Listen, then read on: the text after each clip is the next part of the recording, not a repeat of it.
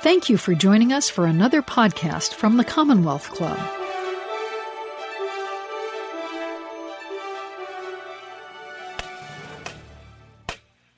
Welcome to the Commonwealth Club. I'm George Hammond, Chair of the Humanities Forum, which organized today's event.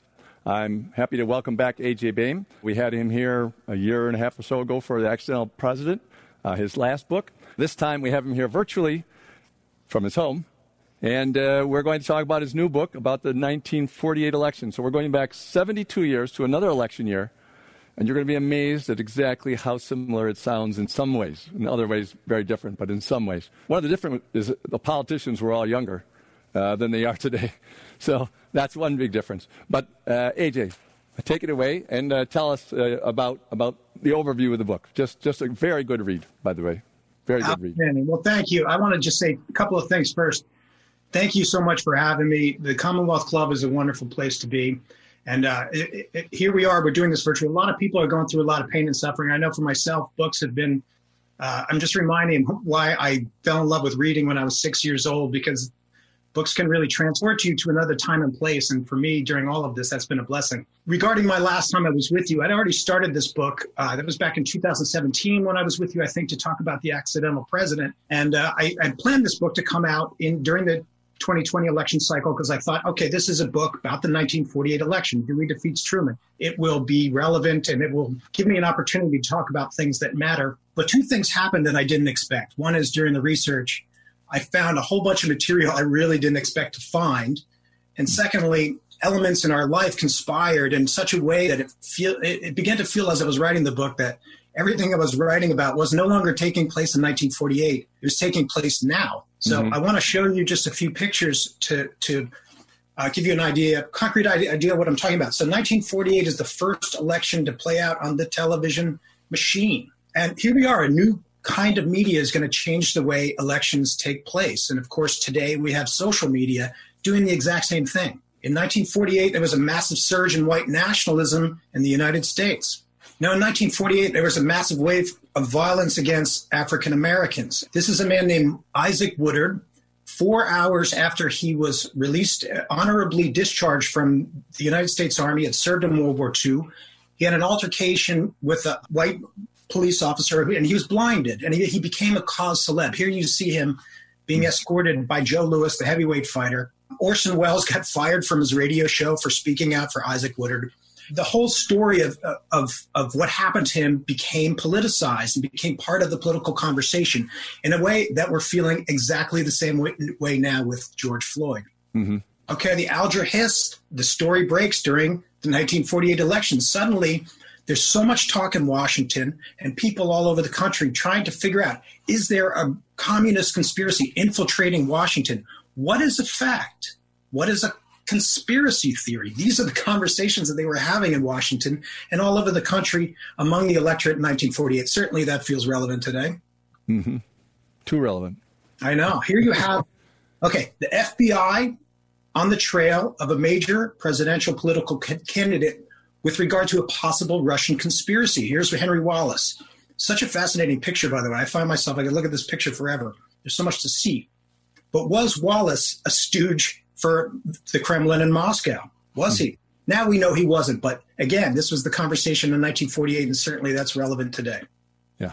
Now, this is the Berlin airlift. So during the 1948 election cycle, Truman launches the Berlin airlift. This is not an apples to apples comparison, but during the election cycle in 48, we were nose to nose with the Soviets on the brink of World War III. Fear and anxiety really gripped the country. And that is happening in our election cycle now for a completely different reason. And that is exactly why the reason why I'm talking to you from my basement office and not on a stage. Yeah. A couple more to go. Now, this is one picture that should not feel relevant today. And we should all cross our fingers and toes that it remains that way. It's amazing to think that during the 1948 election cycle, nuclear bombs are literally going off as we're testing larger and larger weapons in the Pacific. And ultimately, we get to Harry Truman. Now, one thing I want to make one last point before I start uh, very briefly talking about the candidates in 48. Mm-hmm. I want to give you one quote from the most surprising document I found through all my years of research. This is a Republican National Committee memorandum written November 15th, 1947. So just about exactly a year before the 48 election. I'm going to give you one sentence. The United States of America is fair game for Moscow and has been for years. And as far as anyone was willing to see, the year 1948 will be the year in which Soviet Russia will do everything in its power to influence the election here. Certainly that feels familiar. Yes. Now, uh, I'm going to give you a brief introduction of the four candidates, and our conversation is going to begin. Um, what I really wanted to do with this book is follow all four candidates through their campaign odysseys in real time to weave them out so the reader could really experience what America was experiencing, but also the candidates themselves, the America they were seeing, all leading up to this climactic moment on, on uh, November 2nd, 1948. So here's Henry Wallace. Now, Wallace was an extraordinary candidate who won no states, but his story is fascinating. We can learn a lot from it. Mm-hmm. Now, Wallace was the one candidate breaks away from the Democrats and says, "Hey, we have this new Cold War, and it's not the Soviets' fault. It's Harry Truman's fault." And he says, "There's only one man in this country who can stop World War III, and that's me." So he becomes a candidate of protest, and to me, he's really the beginning of an anti-establishment movement that goes right through the 1950s and 60s. You can see on the left here, that's Pete Seeger singing, and um, mm-hmm. we certainly heard a lot from him in the future. Wallace's camp- politics were so controversial. When he goes to campaign in the South, he says, I will not speak in any hall where an African American and a Caucasian American can't sit next to each other. I will not stay in an, any hotel where an African American is not permitted. So when he gets in the South, there are riots, a stabbing. He's routinely pelted with tomatoes. It was a very brave campaign that he ran. Even but, as vice president, uh, going into uh, going through the, just to go through the colored entrance to a church was was got in a physical altercation, a violent one with the police trying to stop him, and was the he was a U.S. senator. That's, that, that was an amazing detail. Glenn Taylor, and you could actually see him in that previous picture. And it's amazing to think that there were times during those rallies where Wallace would stand in front of crowds that were heckling him and throwing eggs at him and saying, I want some evidence that I am in the United States of America. It's mm-hmm. extraordinary. Okay, Strom Thurmond. Now, during the 1940 election, Truman was the first presidential candidate to really go after the African American vote. Mm-hmm. Segregates the military. He becomes the first president to address the NAACP and the first president to hold a campaign rally in Harlem, the spiritual home of Black America. Not everybody is happy about this. So Strom Thurmond, war hero, governor of South Carolina, launches heads up this new Dixiecrat party. They, this is their national convention in which he's nominated to run for president. And I'm going to give you one brief quote from what he's actually saying in this moment on this night, he says, I want to tell you, ladies and gentlemen, that there's not enough troops in the army to force the Southern people to break down segregation and admit the Negro race into our theaters, into our swimming pools, into our homes, and into our churches. He wins four states on that platform of uh, pro segregation white su- supremacy. And finally, Thomas Dewey, whom everybody believes is about to become the first Republican president in 16 years. We're going to talk about him quite a bit, so I'm going to not say much now except for this. This is the one time that the two candidates meet during the election cycle. And uh, Harry Truman leans over and says, Tom, when you move into the White House, do something about the plumbing, will you? Yeah. Actually, because there were real there were real issues with the White House, right? There were there were there were in fact the White House was literally crumbling. crumbling, I should say. Okay, and back to Truman. So we're going to talk a lot about him. So why don't we start our conversation? Mm-hmm. And uh, I hope that was useful. That's great. Okay, so um, we can um, put up the uh, Truman, I mean, the, the uh, pictures. Uh, we can start with Dewey. Um, I see that there's one over there. Great. So Thomas Dewey, uh, New York governor, uh, young, right, in his mid 40s, something like that, when he was running. Um, he'd already been governor before. He had he, he, did what Giuliani, well, Giuliani obviously imitated him, but he took the road to pu- public power that Giuliani tried to, to do, which was to be uh, an attorney general, attack the mafia, uh, win cases, uh, then go on, you know, either to, to New York prominence, in this case, uh, New York governor for a while, and uh, I, I, know that Giuliani played the Dewey uh, card because uh, when, when he was Attorney General, he came to speak in, in New York at a place, and, and he made it very clear he was, he was going to play exactly the same political thing because Giuliani had his eye on the White House, as everyone knows. He's only got the back room of the White House right now, but but he does get to go there. so, uh, in any case, so Thomas Dewey, quite a character, and he had been a, an attack dog, as you said earlier on when he ran, but he ran a very different campaign. So maybe talk, talk about a little bit about that. And, and he was 30 points ahead, something like that, at the beginning of the campaign. Well, Dewey was, a, to me, I was I was very fascinated at how fascinating I found him. Um, I thought he was going to be a byproduct of the story, a minor character. He's not. He's very much a major character in the story that I wrote because the way that he came up into prominence was so extraordinary. He's from a small town, comes out of nowhere, Michigan, comes down and becomes uh, a, a, a young prosecutor in New York City and finds himself on this trail.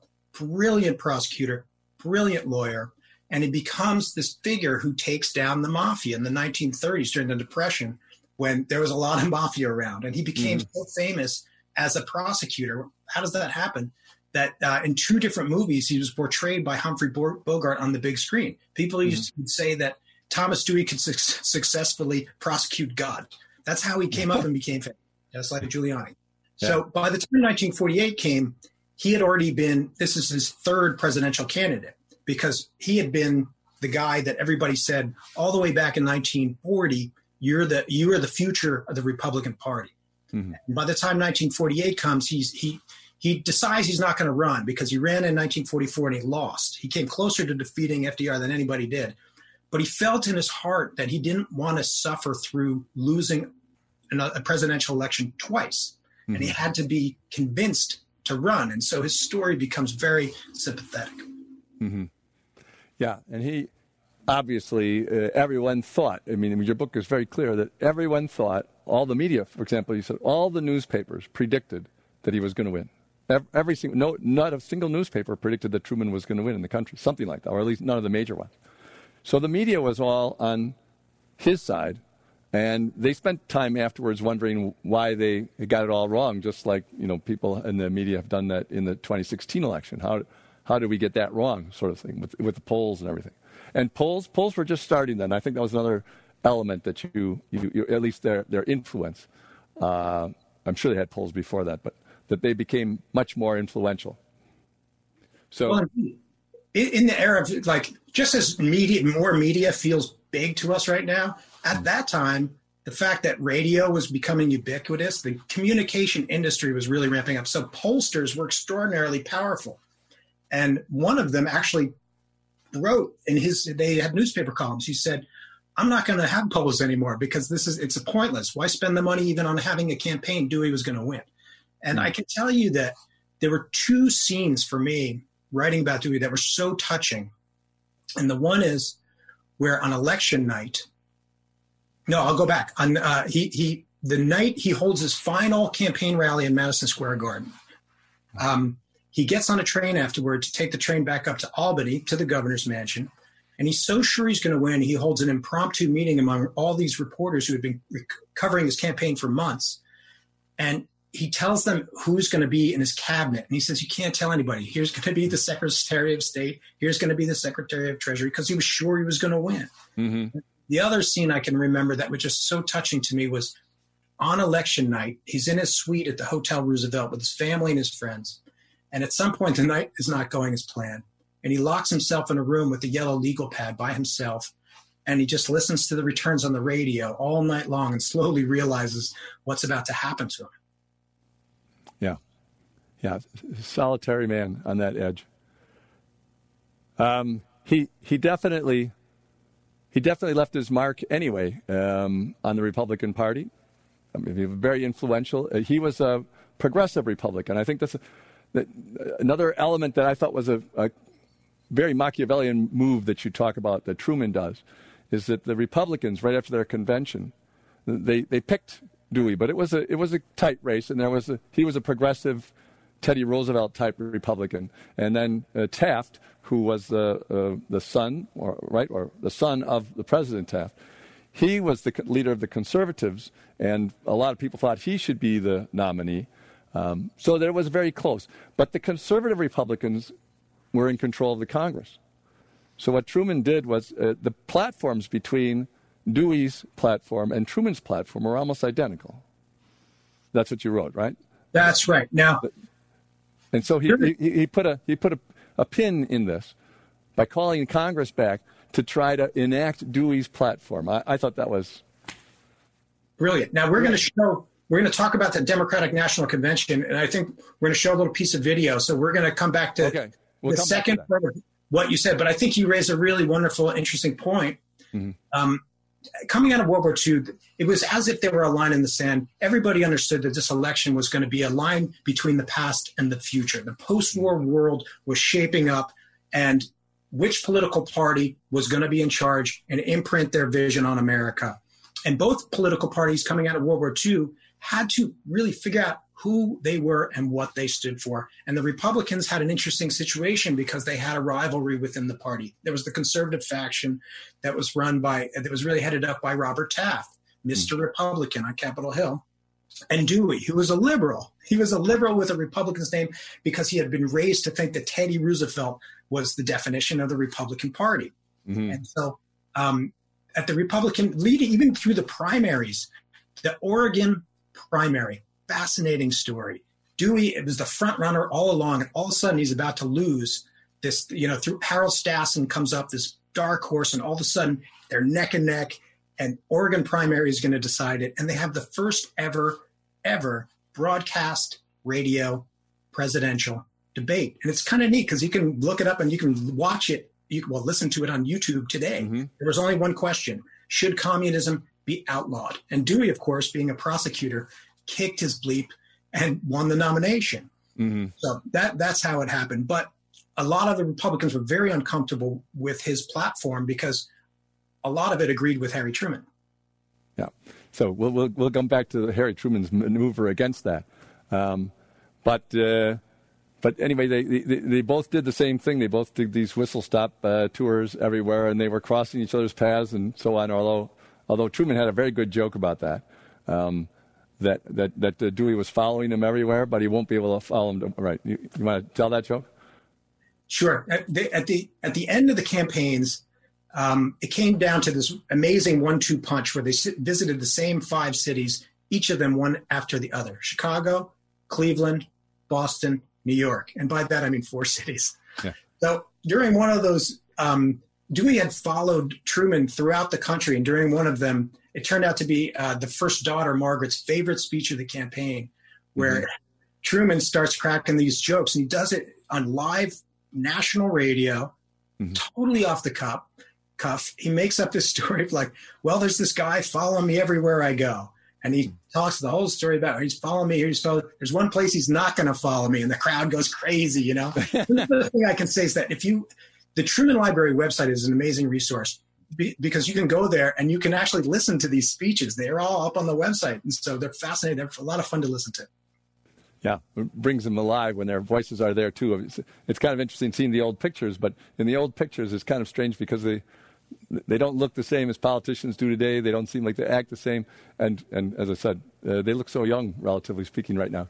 Anyway, uh, one, one uh, little personal note about Dewey. Uh, at the end of the book, when you, you bring everybody up to date on the epilogue of, of different people, you mentioned that Dewey, when he lost, that, that he returned to the governor's mansion in New York and was there for another six years, and then went into private life uh, and didn't do any more public uh, service stuff.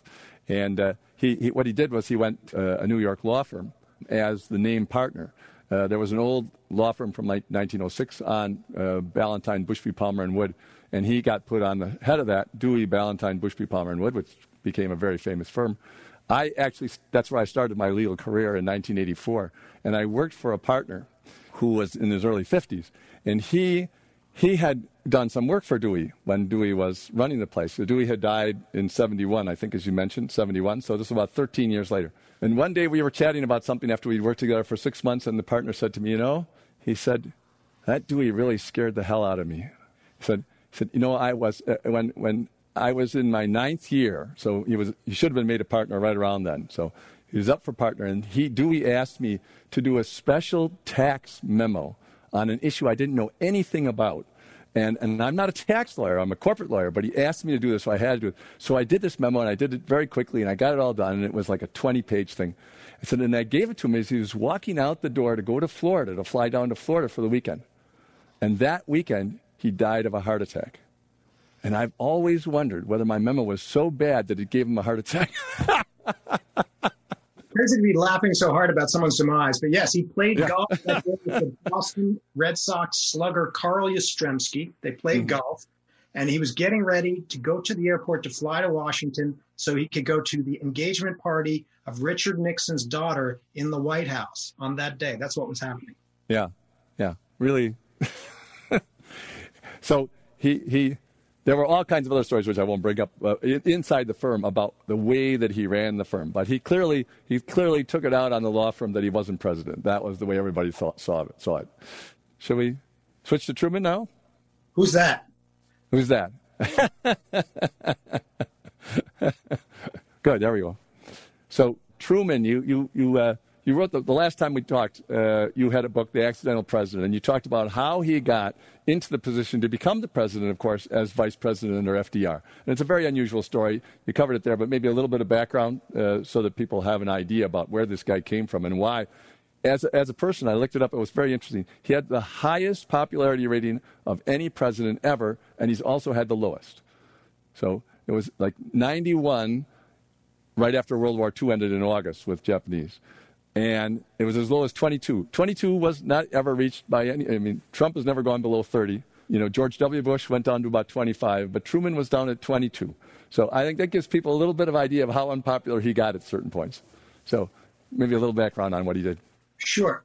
So I, I, would just encourage people to just start by looking at the picture. This is the one of, one of the most dramatic pictures that I've ever seen in my life. Now, what you're seeing here is Harry Truman taking the presidential oath. He speaks 35 words he becomes the most powerful man in the world. Um, and this is what my book, The Accidental President, is about. It was very much a mistake that he was the vice president in the first place. He was never supposed to be the vice president. It takes a lot of time in the book to explain that. It's a very exciting story. Mm-hmm. So here he is. He realizes when he becomes vice president that President Roosevelt is very sick. Most people understand that what is happening. And um, Truman is the vice president, and he's never been the mayor of a city, never governor of a state. Never had the money to own his own home, no college degree, and he really has no idea what's going on in the White House. And 82 days into this new regime, FDR dies of a cerebral hemorrhage in Warm Springs, Georgia. And Truman finds out about this. He's rushed to the White House. He takes those. This is what you're looking at here. Standing to his left is Bess. To the left is Margaret, first daughter, his only child. And uh, he becomes the president of the United States very much by accident. And those are his words. Now, right after this picture is taken, he's ushered into a room with Henry Stimson, who is Secretary of War, and the secretary says, "Oh, by the way, we have the secret. We have to. This is the climactic months of World War II. Mm-hmm. Oh, by the way, we have the secret. We have to tell you about, but I can't tell you what it is." So he goes home to his tiny little apartment on Connecticut Avenue, and he's exhausted and terrified. He has a ham sandwich with a glass of buttermilk and goes to bed. And one thing about Truman, he was remarkable. He was remarkably talented at being able to sleep during terrific um, moments of pressure. So he goes to sleep, and this, there's this poignant moment where he wakes up in the middle of the night that night, and the and Bess Truman, who is now the first lady of the United States, never wanted to be, never wanted to even live in Washington. He wakes up in the middle of the night, looks over, and she's sitting on a bed. Of course, they had separate beds, and she's sobbing hysterically. And he's like, "Oh man, this is going to be tough." So the next four months he unites the nation. We win the war, and everything is going great. And he's this amazing story of this man who comes out of nowhere and unites mm-hmm. America and wins the blah, blah, blah. Yeah. So then all of a sudden, he has to be the president at a time when the country is moving into peacetime. There's this nothing goes right, but nothing would have gone right no matter who was president. Right given the, the amount of turmoil that had to happen economically in terms of migration of Americas, uh, of Americans, all of this stuff, it just wasn't going to work. And Americans are immediately like, this guy's a loser. We want him out. They're tired of the Democratic Party. They're tired of the New Deal. And Truman digs in and says, no, we're going to continue with the New Deal, but we're going to make it more liberal. We're going to even bring it to the left. And people freak out. And so by the time the 1948 elect- election approaches, everybody thinks his his presidency is toast. So. Well, it's interesting that in the midterm election in '46, he had already lost uh, the the confidence of people, and the uh, Republicans took over both the Congress and the Senate. And and one of the details that I I don't know if this was a commonly known detail, but I had never heard of it, but that Senator Fulbright, another famous character, went to Truman. Who, Fulbright was a Democrat. Went to Truman and said, "I want you to appoint a Republican vice president and then resign so that we have a Republican president that can work with this Congress because the, cause the country's in such chaos, we really can't do anything else. What an uh, outstandingly interesting idea to hand to somebody well, from your own party, you know. It makes you ask the question, can you imagine today if somebody came to Donald Trump and said, well, the House of Representatives is a Democrat, so you should resign, appoint a Democratic vice president right. so that the country's in unison. Can you imagine that today? But that's kind of what happened. So, of course, Truman comes up with this thing where he says, I'm not going to do that. But Americans took it so seriously. He had to put a press release out saying, I'm not doing that. And he called Senator Fulbright Senator Halfbright. It sounds like you have some of Trump's skill with naming. but, uh, but yeah, uh, yeah, I can imagine if Donald was told to make Hillary Clinton his vice president so that she could become the president, exactly what kind of day we would have with tweeting that night. Okay, so that's, that's how he's, now he's president. Take us through a couple, I mean, he, he met so many, uh, it wasn't just the, the economic issues at home, so the, the international issues, how to deal with the Russians, you know, uh, how to deal with, our, our, they were our allies, or they're our recent allies who who people argued about at that time. Are they going to be our allies? There was a, one, one of his, uh, you, you said that, told the story, I think it was Stimson, who suggested that we share the atomic uh, secrets with the Russians to develop trust because they're going to figure them out anyway. They're going to steal them or whatever anyway. So should we have this? I mean, that, that's some of the other extraordinary proposals that were being made at the time. People really didn't weren't settled into the Cold War mentality yet. No, but it increasingly felt like a like a wartime uh, Washington. But yeah. there was the situation of Israel. What we were, you know, Israel was about to be born as a country, and Truman had to figure out what to do. If was he going to support the Jews? The Jews were clamoring for support from the administration, but the State Department was and the Defense Department were saying African Americans were demanding support from Truman. The Southern, uh, very powerful senators and governors were saying no civil rights. Uh, and of course, the Cold War. These were unsolvable situations that I don't think any president could have handled. But Truman was happened to be in the White House, and he took the brunt of the blame. And he made. I mean, George Marshall, I think, was in charge of the the State Department, and he, being very influential, I mean, with the Marshall Plan and everything else, and he was against the the. Uh, supporting Israel for lots of political reasons. I mean, there were there were a lot of rational reasons for going against what we now consider gut instinct. We, of course, you would do civil rights, and of course, you would support Israel. I mean, that's the way it's thought of later on. But it was certainly not the, the framework or the, the context in which he made his decisions. Well, think about the Israel situation by itself. Mm-hmm. After World War II, I believe six million Jews died in the camps. And the camps were being liberated at the end of the war while Truman was president. And so Hitler's darkest secret really came to the fore while Truman was president people were shocked and people really wanted to support a Jewish homeland. A lot of people in America, a lot of people didn't care. Mm-hmm. Now, Truman was in this situation where there were a lot of powerful, wealthy Democratic donors who were Jewish were to say, We're not going to support your campaign if you don't support it, the, the founding of this Jewish nation. The State Department and the Defense Department were saying, No way, we're going to have a war with the Soviets, and we have this relationship with all these Arab nations. So 1948 was actually the first year that we imported more oil than we produced ourselves. Mm-hmm. And so if we offended these Arab nations, they were not going to sell us oil at a decent price, and we were going to need it because there was going to be a war. And another issue that he faced re- with regards to this was just the economics of it all, because people were sure that if we, the only way that we were going to support Israel and Israel was going to be founded is if we sent in American troops to help this country be formed and otherwise Israel would never they wouldn't survive a war with the Arabs. Mm. And so Truman was really in a very difficult situation. He finally decides, heck with it, I'm going to support this, 90% of it at least. Mm-hmm. And he he you know he makes his decision and the buck stops here and that's the way it was going to be. But it became mm-hmm. very much an issue during the election, which is complicated but we can talk about. Yeah. So why don't we move forward to the election where the, the book is all about the, the process of it. Yeah, so this is the Democratic National Convention. This is one of my favorite moments. That Truman comes in, and every, there's literally people walking around with signs that say Eisenhower for president because nobody thinks Truman can win. the night before, there's this whole debacle where all of the Southern white senators raise this huge protest and walk out and abandon Truman. Uh, saying, well, we're going to form our own political party. So by the time Truman comes in and he has to make a speech at the Democratic National Convention, the situation is a disaster. And he gives this amazing speech that ignites the hall. It's incredible. Yeah, the the uh, way you write that up in the book is just great. I mean, you, you capture the excitement, and it's two o'clock in the morning, and some people are already gone and don't even realize what happened, and he he, he turns it around and gets people on his side, obviously, and uh, crucial because he was down by 30 points or something, right? Well, just a point on that. Um, it was the first televised, th- these conventions, both Republicans, which happened about three weeks before, and the Democrats, these were the first national political presidential conventions that were televised. Mm-hmm. But by the time Truman got on stage, it was so late because things were so delayed that uh, all the television people had gone home. So it wasn't televised.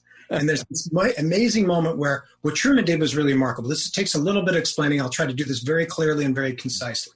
So he he recognizes that the, Dem- the, the Republican platform is tricky.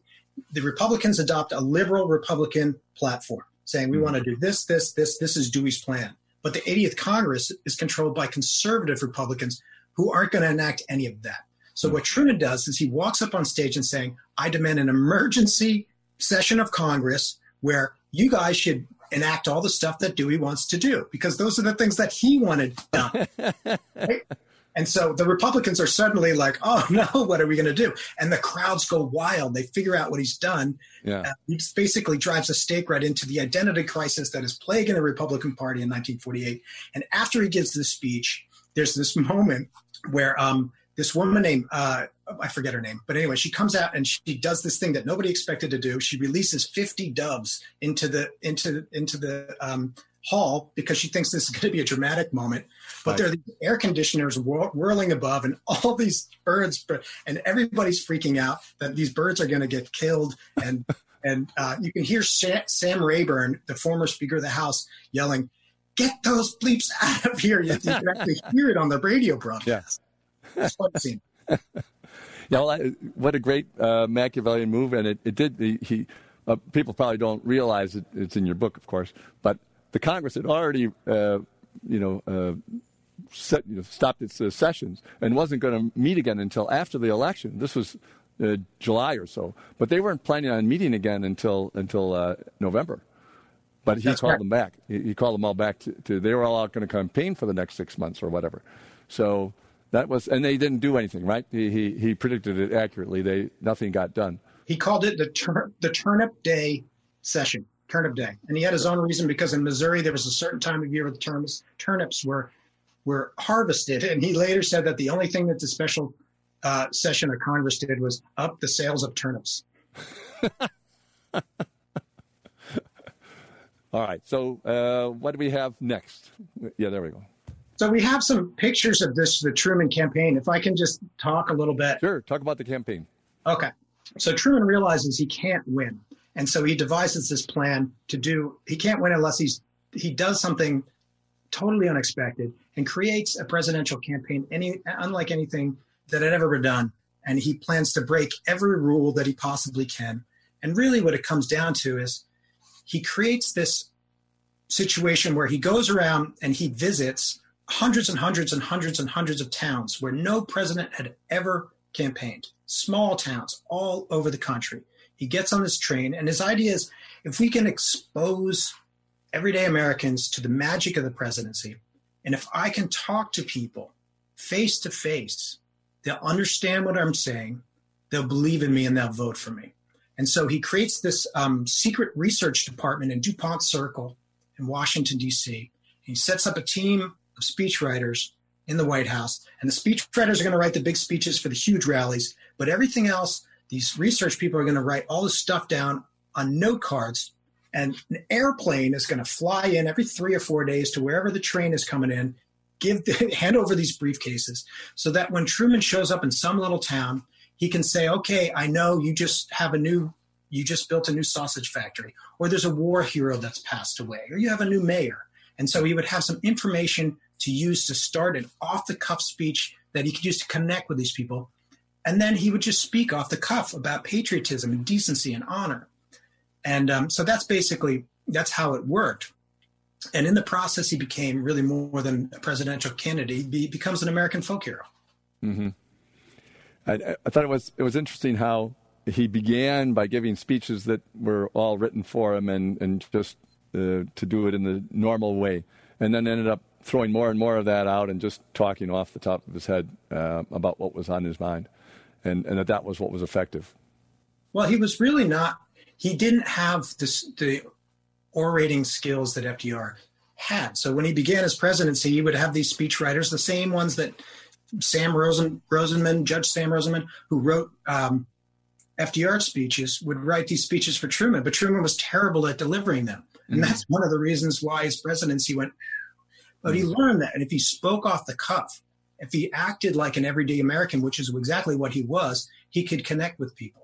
Keep going through the slides. There's more pictures of the campaign we can see. And while we're while we're going to the next slide, um, the first question came in. It's a good one right on this topic. Uh, it's from John Wren, and he asked uh, Truman had only met with FDR a couple of times, but were there others in the administration who were helpful and close to him during the first 80 days uh, of, of his uh, presidency? In other words, did, did Truman get yeah did, did Truman get a lot of help from the FDR um, administration?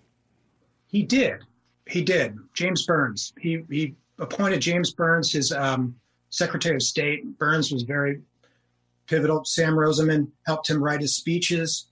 Um, but really, one of the things a lot of I think historians have said, well, Truman he just picked up where Roosevelt left, and you know he just didn't do much during the war. He did a lot, and as a matter of fact, he replaced the entire cabinet very quickly. He had a mm-hmm. new Attorney General, Tom Clark. So essentially, I think he really did create it himself. But at the beginning, yes, through the war years, there was Henry Stimson, there was James Byrnes, Sam Rosenman, but after the war, the, the figures that really came up were young people, a lot, mostly lawyers, that he handpicked. A lot of them didn't have a t- tremendous amount of political experience. So after mm-hmm. the war ended, so when the, by the time the 1948 election comes around, his real main, his main go-to was Clark Clifford, who wrote a lot of the speeches, was on the campaign trail the entire time, and until he uh, Truman came around, really had no political experience whatsoever. I thought it was very interesting to hear the start of, uh, I mean, it's always interesting when you go back into political history and then you see someone come on stage for the first time and what their role is. In this case, Clark Clifford, because he had a big role in the 60s as well. And you, you mentioned in another place that George uh, McGovern was at uh, the Henry Wallace's first political campaign in, in uh, I mean, uh, the, the uh, campaign decision making. So I just thought that was very interesting. It's always just like watching a movie and seeing somebody who becomes a big star later, but starring in their first role in a small little thing over to the side. Well, on that point, Your think book about is great on that. Yeah. all the people who came into office in 1948 who just, oh, by the way, John F. Kennedy, Joseph McCarthy, right. Nixon. Too, Nixon right? and, and, Richard Nixon at the same time. So here we have a picture, and, and it's uh, uh, during the campaign, and someone's on a horse. Who's on the horse? Okay, so we don't know, but there's this amazing moment oh, okay. where Truman is giving a speech on the back of his train, and there's a guy who heckles him on top of a horse. and he comes out and he opens up, he looks at the t- horse's teeth because, you know, he had, for most of his life, he was an obscure farmer. You couldn't make uh. the. And so he looks at the horse's teeth and he says, This is not a good horse. And the guy gets pissed off and he rides away. just like every day of the campaign was a comedy of errors, but at the same time, it wasn't. It was very serious business. You know, there was definitely this feeling that the future of the world was at stake. But Truman had a good sense of humor. Yeah, yeah, uh, helps. How about the next picture? There. Okay, so this is Detroit. This is a motorcade in Detroit. This is Labor Day weekend, and literally, this is when the campaign begins. And Truman shows up, and, and Labor Day weekend, obviously, because Detroit home of the automobile factories. Right. And he has this uh, amazing rally in Cadillac Square. And right at the first weekend of the campaign, everybody in the Truman campaign, they're shocked because there's 100,000 people turned out in the streets in Detroit. And mm-hmm. then they get in this car and they drive north up to Pontiac. They drive through these little towns in Michigan. And everywhere they go, there's tens of thousands of people on the street to see him. And and he's thinking like oh the whole all the whole campaign team they're like this doesn't make any sense. Everybody's saying we're going to lose. Who are all these people? And that really sets the tone for him for the campaign. So now we can talk about henry wallace yes. So let's talk about henry wallace. So henry wallace is the person who brings us back to russian interference in an election. So tell us who he is and i mean he was fdr's vice president. How did he end up running on a uh, another platform. And what was that platform? So Henry Wallace is the vice president from uh, d- during uh, right up to 1944, and he's pushed off the ticket very unexpectedly. Mm-hmm. So during the 1944 election to make way for Truman, because people, a lot of people thought that Wallace was just a little weird. He was he was very far to the left, and he made a lot of people uncomfortable. Um, he was sort of a mystic, and uh, so he gets pushed aside in 1944 to make way for Truman, and he's really not happy about it. He knows that he's a massive hero hero among liberal Americans, and after the war, there's this one day where he comes to the White House and he sits down with Truman and a bunch of other people, and they sit in the White House and they have lunch, and they watch footage of an, an atomic test, atomic bomb going off. They can see it from different angles, and Wallace is completely unnerved. He's like, "This is wrong. We shouldn't be doing this." Just the fact that we're setting off these atomic tests and the Soviets don't have a bomb, and we refuse to re- share the secret with them. This is causing this new thing called the Cold War. Mm-hmm. And so Wallace eventually breaks with Truman and launches his own campaign called the the, the, the Progressive Party, and he, he he gives it a nickname. He names it the, uh, Gideon's Army. It's a biblical term. It's a very Christian man. Mm-hmm.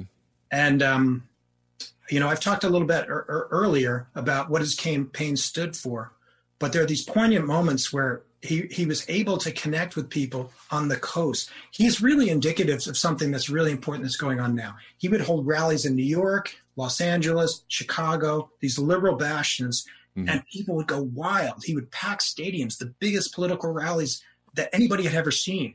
And a lot of young people and a lot of celebrities, Paul Robeson and W.E.B. Du Bois and Black Americans and Jewish Americans and intellectuals uh, loved Wallace. But then he would go into the American heartland and there would be riots. People wanted to murder the guy mm-hmm. because they were so uncomfortable. We're seeing that same kind of division in America today. And the same groups of people, uh, ironically. Um, same geography as well. Same geography as well. Yeah. Some things. Uh, it's amazing how much we just kind of shift the terms, shift uh, some of the things, but the basic underlying emotional issues remain the same about what people are comfortable with and what they're not. But uh, so uh, one of the things I found interesting was your story about uh, the Moscow newspapers covering his triumph in New York and so on, and it, it reminded me so much of an inauguration in 26 in 2017. So, well, that's an important point.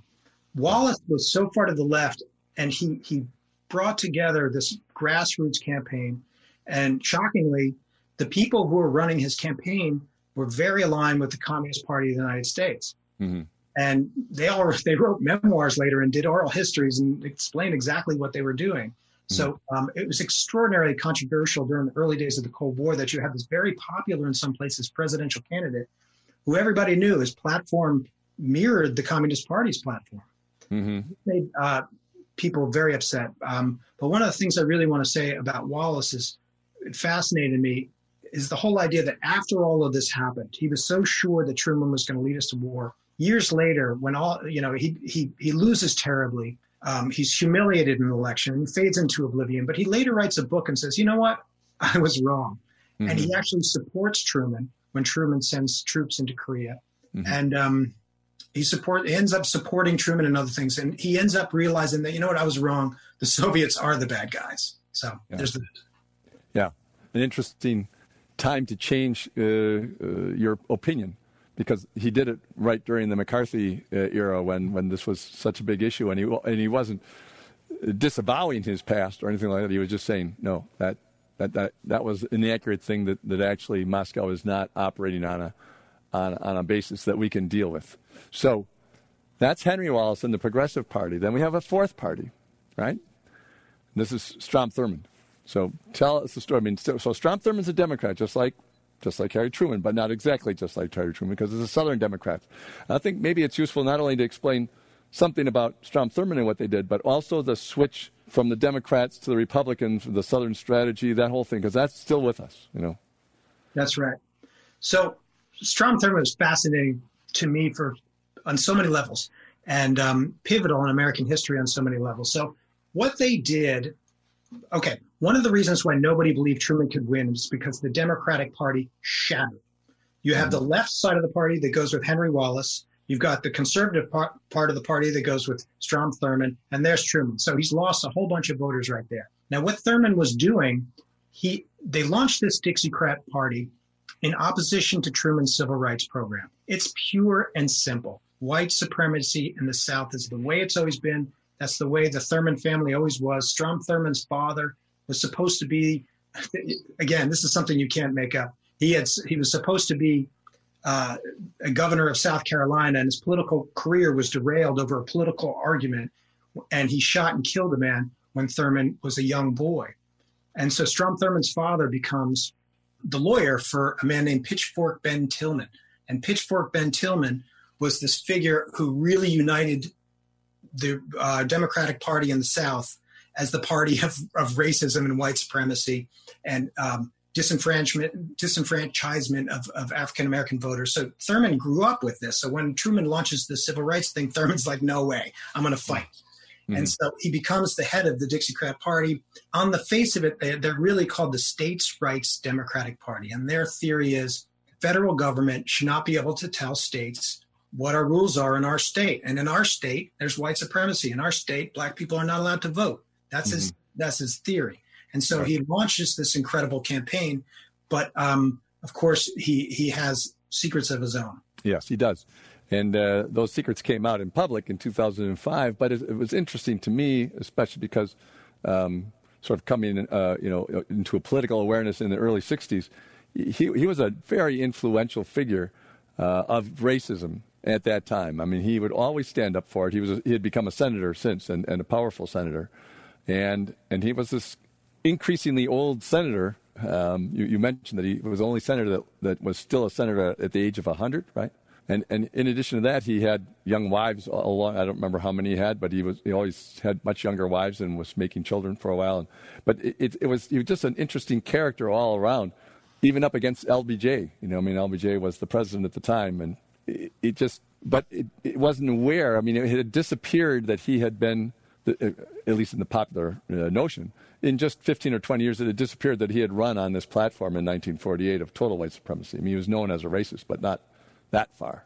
So I, I found it fascinating to read his backstory. Well, a couple of thoughts there. I, I, I, I'm very careful in the book to make sure that people understand when they're reading that the decisions that people were making and the campaigns and the ideas that people embraced uh, came, came in their context. So it's very, right. you, we as Americans, if you read this book today, yeah, I, you'll see that I'm very careful about understanding where he was coming from. He mm-hmm. was fighting for ideas and traditions that had been in the South for generations and generations. There's a reason why he won four states. There's right. a number of Americans that who believed what he was saying. But really, that I think from a macro point of view, it's really important to point out that all through the, the early part of the 20th century, the Democrat, there was this idea of the solid South of the Democratic Party. And that issue was built around race. It goes back to 1877 when there was a fight for the White House that this is a very complicated situation but the re- Reconstruction ended, and the federal government said, hey, we can move this candidate over here and make this happen, and this guy wins, and we'll move our Union troops out of the South, and you states can make your own rules. And, mm-hmm. and so all of those states became, you know, very segregated, and white supremacy was in place, and that, that's the way it was. But they were solidly Democrat. It was the solid South of the Democratic Party because they were anti-party of Lincoln. Now, 1948 is really important because that's when it all shifted. The Solid South campaigned against the civil rights program of Truman, launched their own party, and that's how they ended up because they were conservatives politically. They're conservatives politically, theoretically, but they were aligned with the Democratic Party on this very one simple issue. So that's when it all started. That's why today it's the solid south of the Republican Party. That may be changing. It's very ironic too the the uh, conclusion that was reached in the 1876 election because there was another New York governor Tilden uh, at the time, but he was the Democrat, and it was the Republicans that that made the deal in order to get the Republican president back in, even though the Republicans were giving up on why they had fought the Civil War just 12 years earlier. I mean, you just you look at that and you go, wow, you know, it's like did it take that short a time frame, uh, you know, for for the power to be more important than why you did what you did. Well, it's very that's an important point that you raised. It's it's very interesting to think that decisions we make in our politics today can have effect on generations of our political parties and our voters. Yeah, yeah, and they're all they're all valuable. I mean, people. That's why whenever somebody comes in and and, and uh, creates a cyclone, everyone's wondering where everything's going to fall out, right? Because it, it really, if you read history, you certainly know that the cyclones make things fall out in very very strange ways. Uh, so so that's Strom Thurmond, and uh, you, you tell the story near the end, since we've, we've got a little bit more time. You tell the story of his daughter. So he has a daughter from when he was a teenager, uh, right? And, and that this daughter was half African American. And he, yeah, maybe tell that story because that's a public story, but it's also very interesting, especially his relationship with her, because it does seem to be paternal and, and, and caring and attentive for that kind of circumstance. I, I agree with you. So yeah. throughout this story where he's campaigning on this white supremacist issue, and he has a daughter that he fathered with an African American woman, and it's a secret. Nobody knows it. And he is very caring for her. He takes care of her financially, but there's this. She uh, after he dies, she writes a memoir of what happened, and it's such a moving moment where he ends up losing the election, but she follows this election through, and she hears the things that he's saying Negroes have no right to be in our swimming pools in our churches. You know, they shouldn't be voting. This, these kinds of things. And her name is Essie Mae, and she had just married another African American man. And they're seeing this and listening to it on the radio. And it's fascinating. This poor woman, she's married to an African American man who has no idea that Strom Thurmond is her father. And right. they're listening to this these campaign speeches on the radio. She, she writes this very moving memoir. But um, at the end of the story, after he loses, they meet and she says how can you say those things? Why would you do that? How do you really feel? And he explains to her that uh, from where he comes from these are tradi- these are american traditions. This is the way american is supposed america's supposed to be. He says nobody loves and cares for the negro race more than me. That's what he says. I'm not i'm using the negro race for right. his in his words. Right. And um, it's a very poignant moment but um, you know it it's sort of this inexplicable detail there's a, there's a there's actually the reason I like that story and, and what it is is it gives us some hope that a, a, certain amount of the hatred and a certain amount of the animosity is really performative, as people like to say now, or, or, or for show. Uh, there's a great uh, scene in Huckleberry Finn by Mark Twain where he talks about a lynching and a lynching mob, and they, they can be talked out of it fairly easy because very few of the people actually want to do the lynching, yeah. but almost all of them have to do what the whole crowd is doing. And uh, you know, I think you can see the same thing about what's going on now.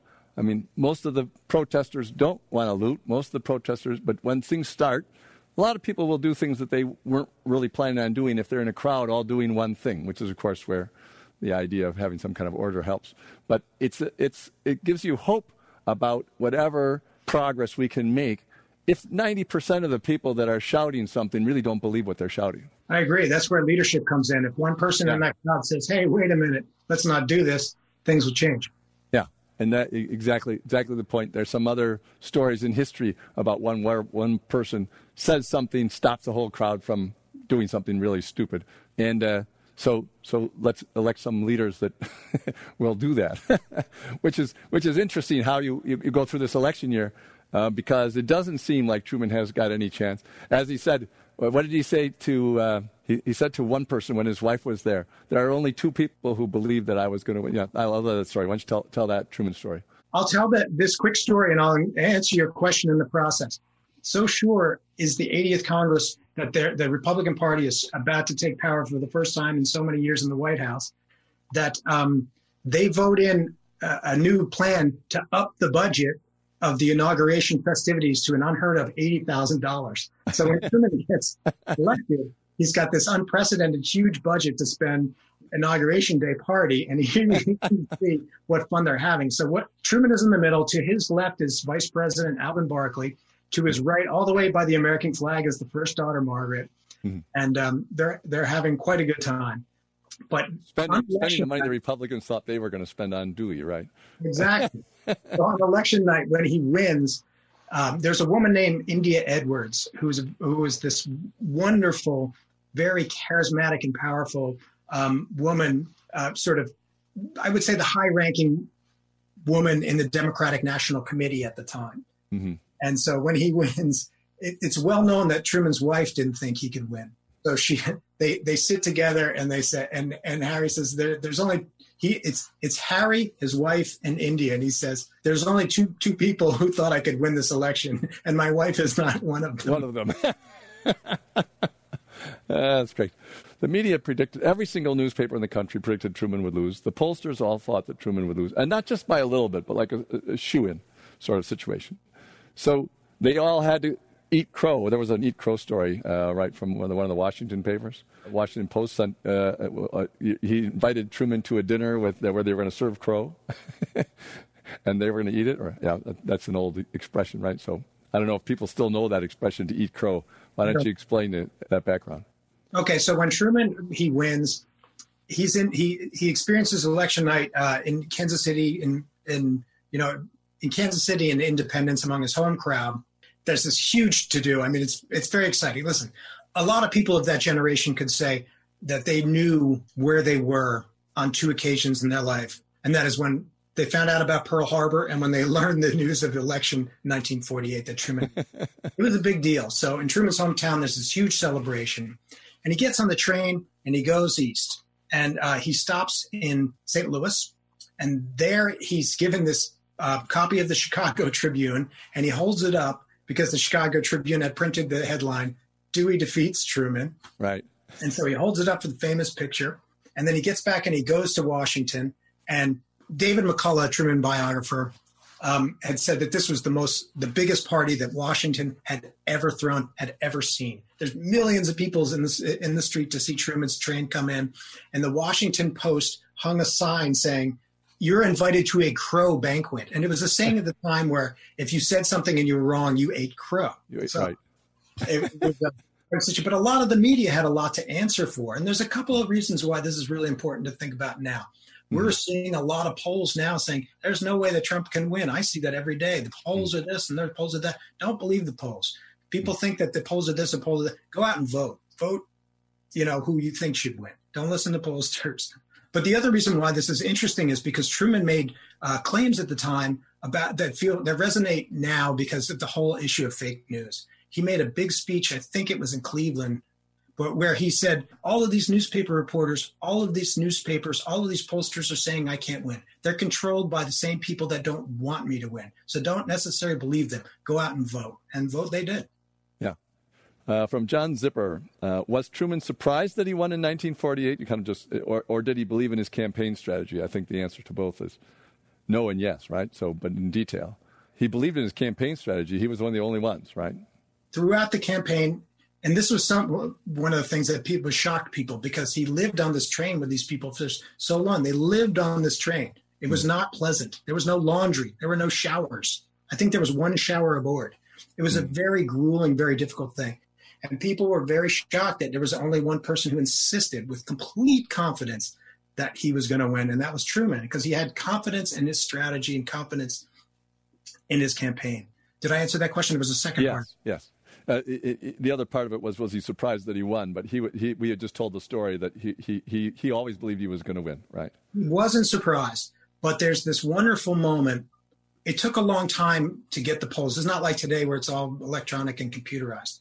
Mm-hmm. So by the time he realized he had won, um, he shows up at his campaign headquarters at six o'clock in the morning, and the place that people are exhausted and he shuts himself in a room to call his wife. They didn't have cell phones, obviously. There's no email, there's no texting. And there's a reporter named Robert Nixon who had been on the campaign trail the whole time and found out that Truman was there back in campaign headquarters. He had gone to sleep 10 minutes earlier. He shows up in his pajamas with a, an overcoat over the top. And the door's up. He peeks in this door and he sees Truman crying, talking to his wife, mm-hmm. saying, Won. It's a moving moment. That just Very says moment, yes. he believed that he would win, but it was still a shocker. Yeah, still a shock. So here's a, a good question for someone who's studied the whole election to make a decision on. It's from Kevin Reese. See, did Truman win it or did Dewey and the GOP lose it? Where do you come down on that issue? Great question. The answer is both. Uh huh. It took um, both of them. One that, to be going down, one to be going up. Huh?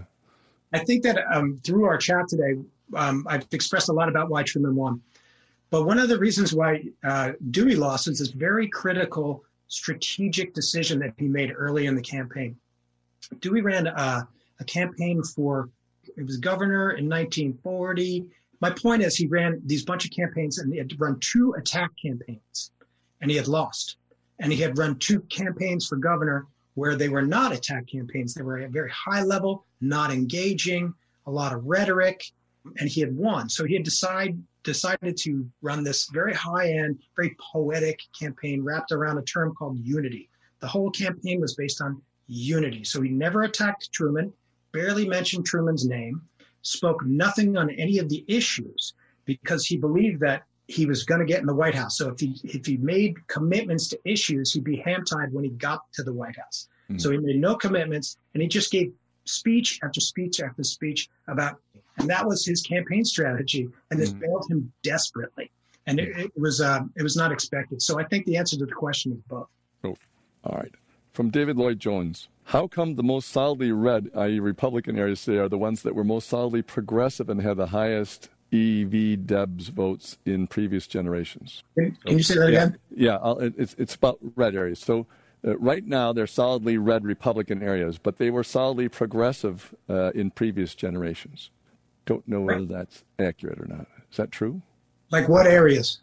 Yeah, he doesn't say. But uh, I, I, would say he must mean uh, the Midwest and so on. But the, the Midwest at the time were progressive Republicans. I mean, the ones that, like Stassen and his uh, party, his part of the Republican Party. Uh, that that was a Midwestern phenomenon, and and they were in, in favor of all kinds of advances. Uh, I mean, they were all in favor, just as Dewey was, in terms of civil rights, but they were also in terms of environmental issues, cleaning up the water of the of the Great Lakes, that kind of thing. So, so I'm not quite sure what what what what that one can do. So we'll we'll, we'll move on to another one. Here's a, an interesting one from Edward Kashmir. Is lack of a definite and certain result on election night harmful to public confidence in the democratic process? Or does it help? In other words, in other words, the fact that we don't know right away who won, is this a good thing or a bad thing? Well, it's it's it's it, it means a very different thing now than it would have then. Because back then it, it the the actual process of counting votes was very difficult, whereas today it should be very clear clear cut. Right. Um, but I'm going to go ahead and say it's it's detrimental because I think it's really important that people have faith in the democratic process. Mm-hmm. And um, I'm hoping and praying we're coming up on a big election. This is right. a, a very historic moment for our country, and both sides really obviously believe that they are right, and both sides believe that they're going to win. And I think that if there's an election result that's not decisive, it's not going to help us. Not going to help us. Yeah. No, and, and unfortunately, there's all sorts of technology involved. And uh, if it's one thing I hope for in, in November of, of this year, it's just that uh, our democratic process and our voting process works. So whatever happens, we can accept it and say, hey, this is a democratic process. This is the result of an election that worked, that's lawful, and we, we can get down to business gave a lecture after the 2004 uh, election with George W. Bush here in San Francisco, where, of course, most people are Democratic. And uh, the title was, Do We Really Believe in Democracy? I asked people, okay, so that was a very emotional election. Did, did everyone, did any, did all of you have a, a strong emotional reaction to it? Everyone did. I said, so how many were elated? There were like three little old ladies that were very happy about the election. I said, so the rest of you are not so happy, right? I said, well, how about, how many of you had this experience? The person you voted for lost, but you were very happy that the democratic process won again and the majority came through. And everyone goes, What are you talking about? Uh, I mean, there's nobody that kind of reacts, other than people who read history and everything, to emotionally to the democratic process, which I think is another reason why it has to be clear and not muddled, not like Florida with the hanging chads, not like the, you know, not, not where the uncertainty is, did it get stolen? Because we, we have plenty of, most people know about Illinois in 1960 and other, uh, other things that are fairly clear that it doesn't seem like the person who ended up being president, which is a crucial thing, was the one who got the most uh, elections. Here's another, one last question. Kevin Reese would have, a, would another GOP candidate have beat Truman, say Taft? Do you think Taft could have beaten Truman? Okay, that's a great question. Yeah. Um, I have no idea, but I can tell you this: uh, there were a lot of Monday morning quarterbacks after 1948. Uh, Richard Nixon firmly believed that if Harold Stassen was the was the candidate, he would have won. A lot of people said that if Taft had been the candidate, he would have won because there would have been a very clear division between this side and this side. So, you know, it's, it's a it's a very interesting question. Obviously, we don't know. And then, but along those same lines is the question I'm often asked is what would have happened if Dewey won, if the Republicans had pulled out this election. And I think that um, I honestly think Dewey would have been a terrific two-term president. He would have been a, a wonderful president. Things might not have been that different in many ways than they turned out. It just would have been a different person administering administering them. One thing that uh, came up recently in conversation is whether the whole McCarthy era would have happened if Dewey was president? And that's a really interesting question. This came out at a talk I had a couple of days ago because mm-hmm. I was with Larry Tye, the great biographer, who just came out with his wonderful new biography of, of McCarthy. Mm-hmm. And that's a, a, really critical issue because Truman had a hard time, everybody had a hard time standing up to McCarthy, but Dewey was a prosecutor and a lawyer. He would have took him apart and put an end to that quickly, I think. Well, in that in that context, uh, Eisenhower uh, was up for grabs by both parties in 1948, decided not to run. But he did meet with Dewey, as you have a story in there. And, and Eisenhower kind of slid into that role in 52 and became the Republican two term vice uh, president that Dewey, you think, could have been or about the same, something like that, right? That's right. It's really interesting. When, when Dewey, the first thing he did um, to begin his campaign, everybody wanted Eisenhower to run in the Democratic ticket because they're like, well, the, no way Harry Truman could win. Let's get Eisenhower. He's a right. military figure. He doesn't belong to any party. Let's get him to run as Democrat. He refuses. And everybody's wondering, okay, Eisenhower has no political party. And soon after that, he appears in this very calculated photo op with Dewey. And that's when he sort of commits himself to the Republican Party. Yeah, good timing. So I'll, I'll finish up here with one comment from one of, the, uh, of our listeners, John Jones. He said, uh, he thinks it's because Truman had an unshakable faith and great integrity, and he couldn't have had anything to do with corruption and never did, and that's why he eventually is considered a great president. Truman, when Truman left office, he had a miserable uh, approval rating.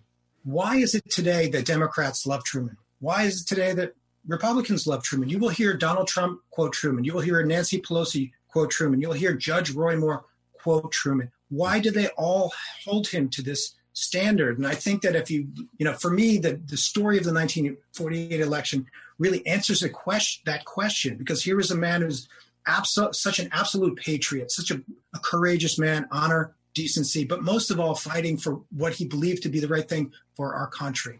So that that's I think that that sums it up for me. Yeah, and it, it, there there doesn't seem to be any disconnect between what he said and what he did, right. um, which you know is, is a rare in a politician. So thanks for writing another great book on, on Truman. And thanks to our audience. Uh, so ends another event at the Commonwealth Club in its 118th year of enlightened discussion. Thanks for joining us virtually once again. You've been listening to the Commonwealth Club of California. Hear thousands of our podcasts on Apple Podcasts, Google Play, and Stitcher. If you like what you've heard, please consider supporting our work and help us bring 500 programs a year to listeners like you go to commonwealthclub.org/donate. Think your way around the world with our travel programs to exciting domestic and international destinations. And when you're in the Bay Area, please join us live at our events. Thank you for listening and for your support.